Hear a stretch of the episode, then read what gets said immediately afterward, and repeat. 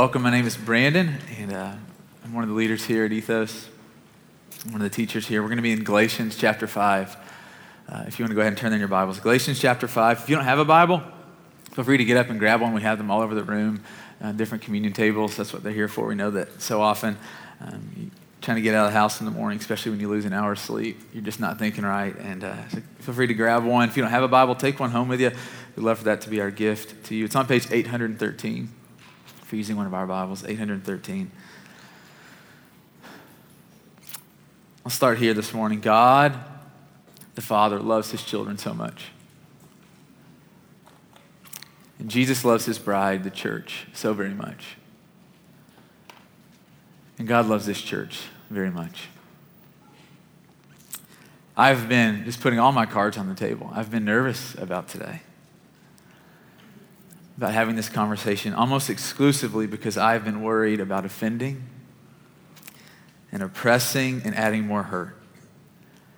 You see, I'm so aware um, that my words and my actions can so often be careless, unthoughtful, and more from me than from God who is in me. And so I just come today not as someone who claims to have all the answers. No, no. I come to you humbly as one of your leaders, as one of your brothers, to simply start the conversation about healing of the racial pain and tension that exists, both in our city, in our country, in our world, and in our own hearts too. I don't bring this up um, so we can have one conversation so that we can say, okay, we, we engaged in what the rest of the world is talking about, so that we uh, so we can talk about it and then move on. No, I bring this conversation up because this is a, a good first step for us. One of many that we will take as a community. And so today, my hope is that as a first step towards bringing healing to the racial divides, that we would start here in our own hearts. And we're going to have conversations about what our role is in the city, uh, what the church is called to do as far as standing up to injustices, standing up for the voiceless. But we have to start the conversation somewhere. And I think it has to be looking at our own hearts. So I don't want us to feel the pressure. We're not going to feel like we have to talk about everything and cover every base today. No one does that, right? In any relationship, when you meet that girl and you stay up till 3 a.m. talking on the phone, you still don't get everything covered, right? But you start. Today, we're looking at our own hearts. Not the person next to you, not your boss, not your parent, not your sibling. No, today we're going to come into the presence of God and we're going to say, God, search my heart. Deal with my heart. Speak to my heart, Lord. And so it's with this humility, with this posture that we come into the presence of God. Let me pray for us one more time, and then we'll jump in. Father, in the name of Jesus, I pray for healing. God, I have no idea. I have no way of speaking into every situation, speaking into every heart, but I know that you do. That you are alive and well and more beautiful. That, God, I will die one day, but you will remain. And so I call on you, the Almighty, the Holy, the perfect God to speak to us. I pray that you would allow us to hear the things that we need to hear and the things that might come out of my mouth that the enemy would love to twist and hurt even more, that you would allow those things to fall, that you would allow, God, the words that you're speaking to us stick in our hearts. Would you give us hearts that believe and trust in Jesus? Would you, God, help our eyes to be just open to what you're doing? And we love you.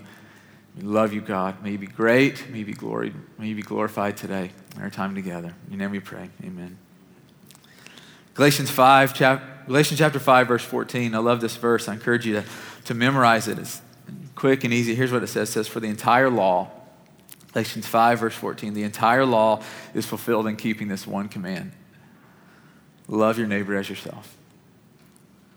For the entire law, the entire scripture is fulfilled in keeping this one command. Love your neighbor as yourself. Can I ask us a few questions? I can because I have the mic.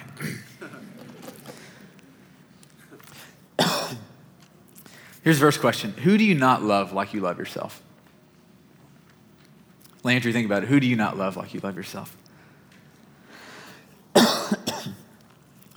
know, there are some people that we are, are willing to sacrifice for. There are people whose company we enjoy, those who we delight in serving. But who are those that you don't? Here's a second question. If the entire law, if the scriptures were given to help us uh, keep this one law, loving our neighbors ourselves, why is that so important to God? Why would He give us all of this to help us be people that love our neighbors as much as we love ourselves? I'm a father of three now. One of the prayers that I pray for my children is that they would love each other.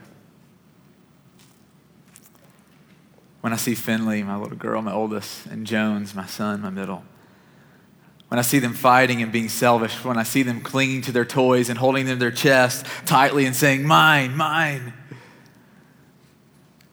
when I see Jones hit Finley and Finley retaliate by pinching him, bothers me so much as a father.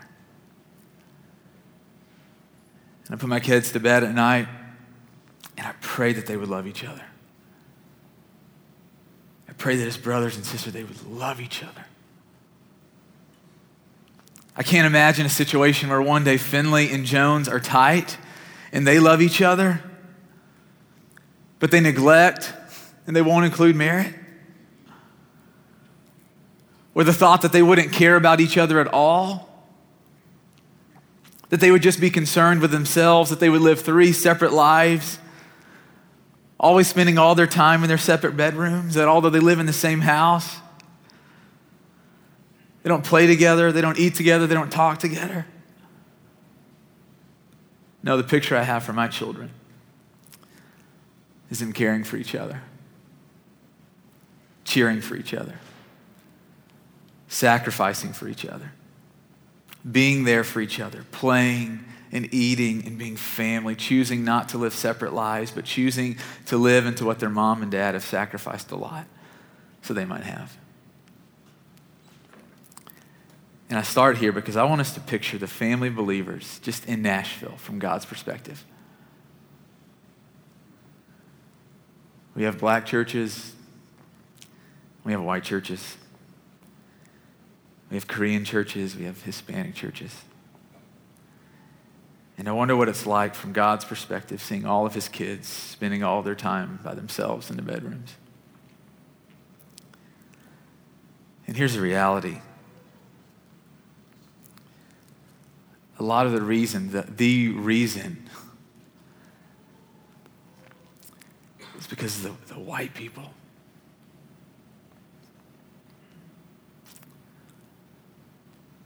Because we've chosen to play in our room not let anyone else in. And that sucks to say. I didn't choose my whiteness. You didn't choose the color of your skin. Today we're going to talk about these hard things. I want to give us two words praying and plowing. Praying and plowing. Praying. I was talking to my friend Yue on Sunday night. She's a house church leader with us at Ethos. She's a friend of mine, my wife's. She actually taught our kids here at Marathon for a semester. Just this amazing, brilliant, and kind, just woman who's filled with the Spirit of God. And um, we were talking on Sunday night, and she said, Brandon, I think there is a, a stronghold.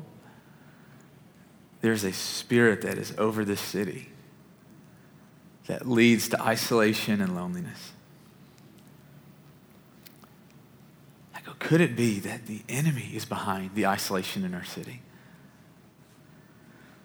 The racism in our city, could it be the, the one that Jesus met in Matthew 4 in the wilderness? Could it be the one who masquerades as an angel of light? Could it be the one who, who knows the scriptures, who is deceiving and who, is have, who has a stronghold over the city? Think about racism. Think about what all is packed into that little word that makes us uncomfortable to talk about bitterness and fear and resentment and distrust and unforgiveness and pride and a lack of sympathy. And those things, my friends, are not from God. None of them. This is bigger than us. It's more complex than we can imagine. It's like a cancer that has wrapped itself around us in our city, that is attached to the very life, the very organs of the city. And what hit me is that this is a, a God sized problem, and we need God. We need His power. We need His authority. We need His strength. We need His deliverance. We need God. And I love that in the scriptures we understand, we come to know a God who's come to do something about it. John, the apostle of Jesus, who spent three years just walking and following Jesus, his, his innermost circle. He, he sat down as an old man, and this is what he wrote in 1 John chapter 3, verse 8. He says, The reason Jesus appeared, the reason the Son of God appeared was to destroy the devil's work. Not just the devil's work out there, the devil's work in here. We need Jesus.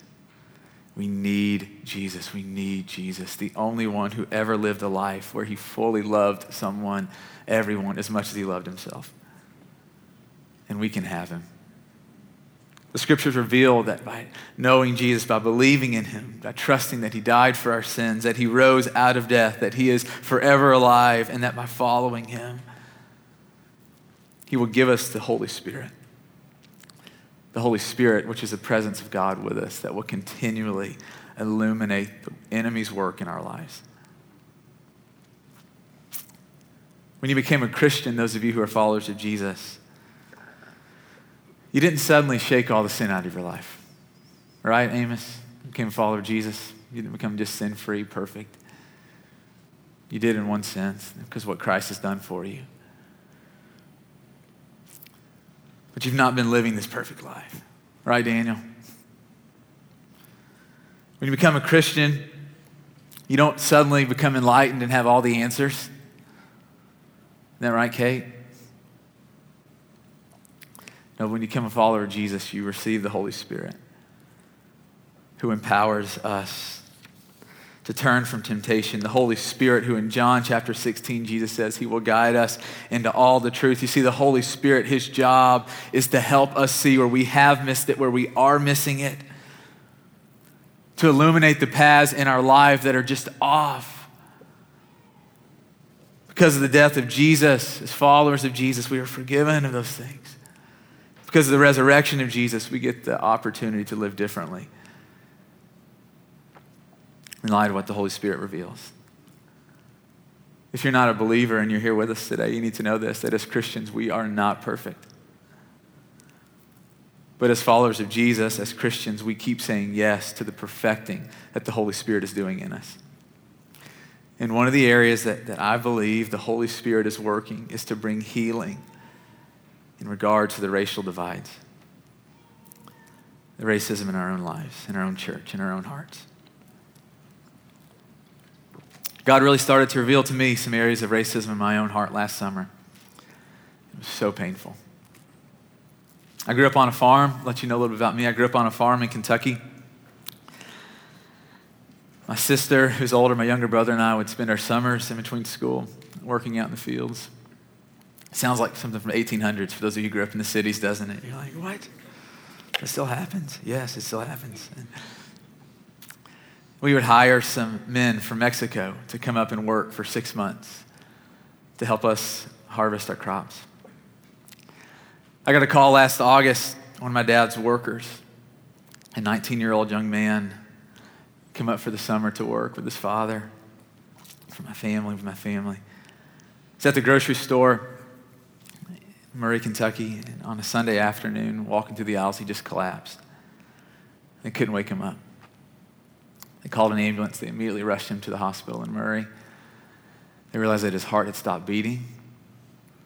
They shocked him. They got his heart beating again, and they realized that this was a situation that the Murray Hospital, shocking as it may be, was not prepared to handle. They life flighted him to Vanderbilt. My dad called me and said, Hey, we're on our way, but could you just run up there? He's with his dad. His dad doesn't speak any English. They don't know anyone. Would you just go up there and, and talk and sit with them? I walked into the hospital room, intensive care unit at Vanderbilt. His father sitting in the corner by himself. started talking to the nurse. She let me in on the situation. This man had been put in an in, in, induced coma. He had ice packs all over his body. You barely just see the, his face as the only part of his body that was exposed. They had this stabilizing neck brace on him to keep him from moving. She looked at me she said, It doesn't look good. And I sat there and I put my hand on his arm and I just prayed and I wept. I wept thinking about what his dad was feeling. He's in a country that is not his own. He didn't speak the language. His son is sick and he can't do a thing about it. I saw his humanity, the image of God. And I don't want to tell you this because I'm ashamed, but I can because it's who I was, not who I am now. See, up until that day, I referred to our workers as Mexicans. And while it's true that it was their nationality, I always said it with an air of superiority. And that day, as I had my hand on his arm, the Holy Spirit convicted me of my sin. I was disgusted how I could look down on and treat other human beings who Christ had died for. And I felt condemned. And the Holy Spirit was reminding me that I didn't have to stay in that place, that I could confess my sin and start living differently. You see, the Holy Spirit always convicts, but He never wants to leave us there. He wants to bring us into repentance and life. And so I sat for three hours with the Father and what I could recall from high school Spanish, which I loved, and what he knew of English. We had this broken conversation that was beautiful. And I went back the next day, and the next, the next. And I watched as his son woke up. He made a complete, full recovery. Completely okay now. And it was like God was waking me up too. when the Holy Spirit starts illuminating the paths that we have taken, the paths that we are on that are not from Him. We need God to change us. We pray that God would change us. That God would change our city, that God would change our country. Isaiah chapter 64, verse 1 Rend the heavens, God, and come down. We pray we pray. I wonder if this is a situation like Mark chapter 9, verse 29, where it says, This kind only comes out through prayer, through fasting. I wonder if the stronghold the enemy has on the city of racism, the divide, the fear, the bitterness, I wonder if prayer, I'm convinced that prayer is a weapon that God has put in our hands to fight. See, but I believe that it's not just about prayer. I want to give us this other word, plowing. You're like, what the heck? Plowing. Isaiah chapter 2 and Micah chapter 4, there are two books in the Bible. And there's this beautiful imagery of what life is like when Jesus Christ has his way, what heaven will be like one day. And it says that, that swords will be turned into plows. It's this picture in Isaiah 2 and Micah 4 that, that people will no longer be at war against each other but they will work together, side by side. See, I was reminded this week of the work that God has for us, for the church, the goal that He has for us, the field that He's put us in to work.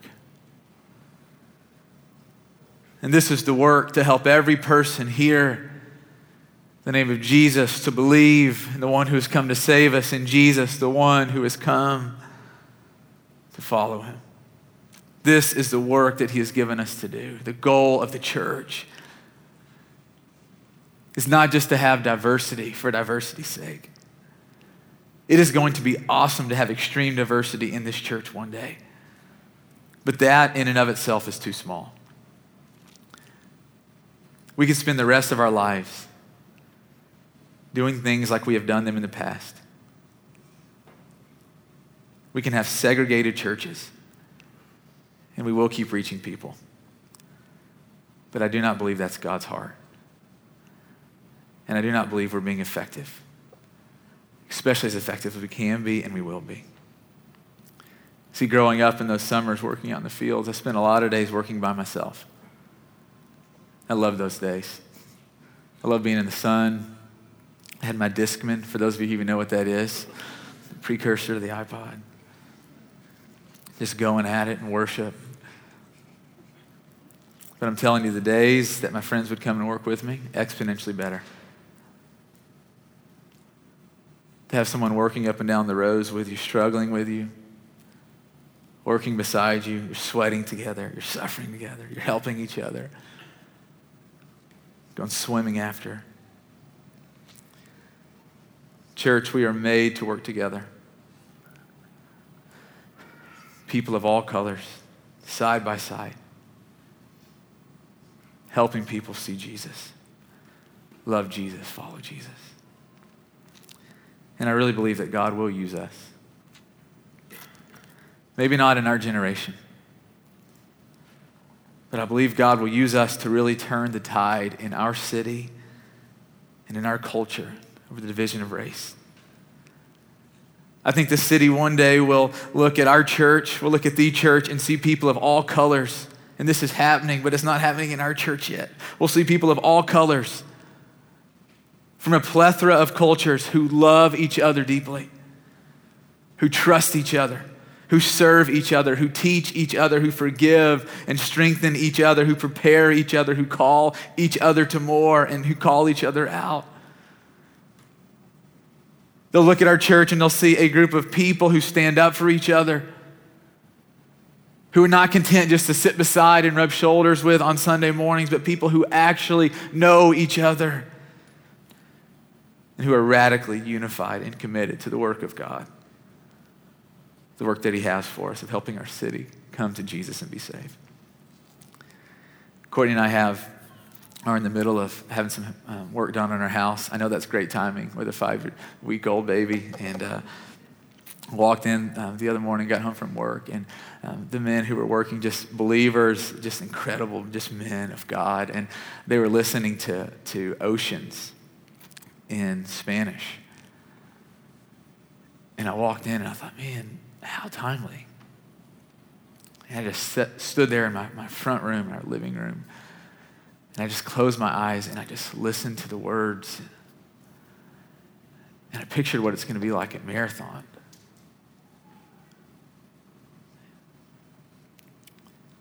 To have people of all colors and all cultures represented. Where all our songs aren't in English, We sing songs in Spanish and Portuguese and Arabic, Japanese and Mandarin Chinese. Can you picture it? We need to be plowing together, side by side. And I don't have all the answers on how we get there, but I'll share what the Lord is putting in my heart and what I'm trying to do. Simply listening. James chapter 1 verse 19 says everyone should be quick to listen, slow to speak, slow to become angry. Listening goes a long way with people. Not just listening to people who have different skin color than you, but just learning to listen to people in general. Can you imagine what would happen if we become a people, a church that really desire to hear other people? who seek to understand their perspectives, their experiences, if we will just listen. So often we will find a deep care, a deep concern for people, a deep love for others. Learn to ask good questions about people, about them. Hang out with Amos and Ann, they'll teach you how to ask good questions. Look people in the eyes. What do you enjoy doing? How do you want to spend your life? What are you studying? How did you come to know the Lord? Look deep in their eyes and care for them and ask questions. The questions that you want people to ask you, ask those questions. I appreciate that James, the brother of Jesus, he doesn't say, just listen and don't ever speak and don't ever become angry. No, there's a time to speak and there is a time to be angry. But he puts the emphasis first on being willing to listen to others. I love that Douglas, Douglas and I were hanging out on Tuesday. He said it much more profound, but I'm not as smart as him, and so this is the, you know, the Cliff Notes version. He, he said that every person has something to offer. He says you don't have all the answers.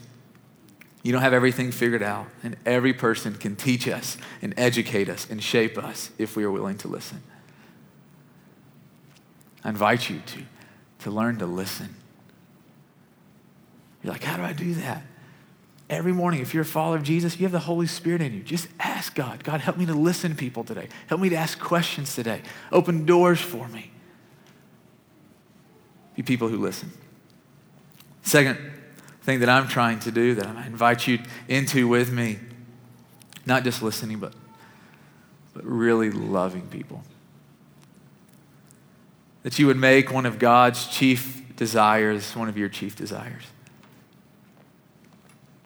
You know, sometimes loving people is being willing to say, hey, you offended me when you did this. That's love. And loving people means being willing to own it, to not be prideful, to say, I'm sorry, to adjust. Sometimes loving people means serving. And sometimes loving people means willing to be served. Got to hang out with David and Katie's house church uh, a couple months ago. David and Katie lead a house church where a group of, a lot of you all actually, um, essentially just uh, become friends with some refugee families in Nashville and um, help them get acclimated to life in um, Nashville. And I've been wanting to meet these families, and, and, so they moved out to near where Courtney and I live. And um, so they invited us to come hang out with them one Saturday afternoon, and we get there, and they had cooked this traditional feast. What their families grew up eating and loved to eat, and they cooked this huge feast for the house church that was there to serve them. And I walked into this room and it was just amazing.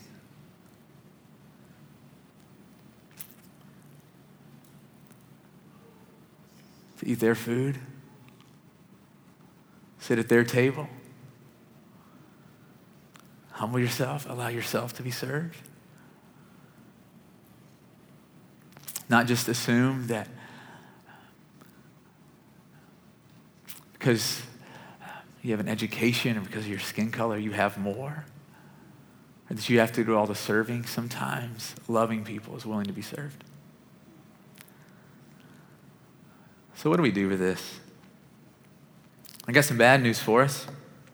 We cannot control our world or our country. We can't even control our own tongues. we leave here and maybe we have a little bit of hope because we're starting this conversation because we've seen some breakthrough because you know we're doing we're committed to doing something as a church family but the reality is we're going back into homes and jobs and neighborhoods that are just ravaged by racial divide and so i end where we started today with a question who do you not love like you love yourself Maybe it's a person, maybe it's a certain demographic or a group. Maybe it's a kid in your biology class or a person on Facebook. Maybe it's the rich, maybe it's the poor. Who do you not love like you love yourself? And as we take communion, I want to invite you. Maybe the people you came with, or maybe this just needs to be an intimate moment with you and God to just lay those things before God. To confess and to pray for the people that you don't love like you love yourself. The reality is, if you've ever worked in a garden, if you've ever worked in a field, plowing is never easy. It is tough work. It is hard to love people, especially ignorant, apathetic people who've offended us. But today, as we, the church of Jesus Christ, seek to start working towards being able to really going after this city for Jesus with others. Let's start here. And before we can take the sawdust, as Jesus says, out of others' eyes, let's make sure we don't have a plank in ours. And if we do, let's take it out. And if you're not a follower of Jesus, I invite you to come to him. It's not a coincidence that you're here today. That nothing and no one will satisfy you like Jesus, that he will give you joy and meaning and peace like no one else, no one else can. He is real, and he will change your life. I want to invite you, if you're not a believer, I want to invite you to do something this week. I want to invite you to, if you have a Bible at home, or you can download the app on your phone, or you can take one of our Bibles, I want to just invite you to read the book of Mark this week. 16 chapters long. You've got seven days to do it. And I want you just to examine the life that Jesus lived, the compassion that he had for people, the things that he did, the things that he tried, the man that he was. And if you're interested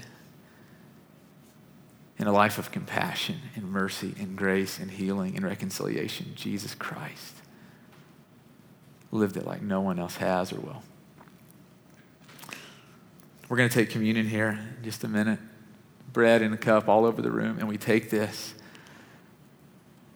And I'm hoping that, that as we take the bread, as we drink the cup, that there is a, is a visible, is a, is a physical, emotional a change in the room as we think about the, the body and the blood that was broken, that was spilled for us, for all of the brokenness, for all the fracturing that we have done, and God knew it, and He didn't just throw the towel in on us. No, He came and He died for us. And the picture of what will be is one day people of all colors around the throne of God working together. And there's hope because of Jesus. There's hope because of Jesus. This is not a conversation that leaves us in the pits. This is a conversation that Jesus Christ is leading his church, and we will follow him.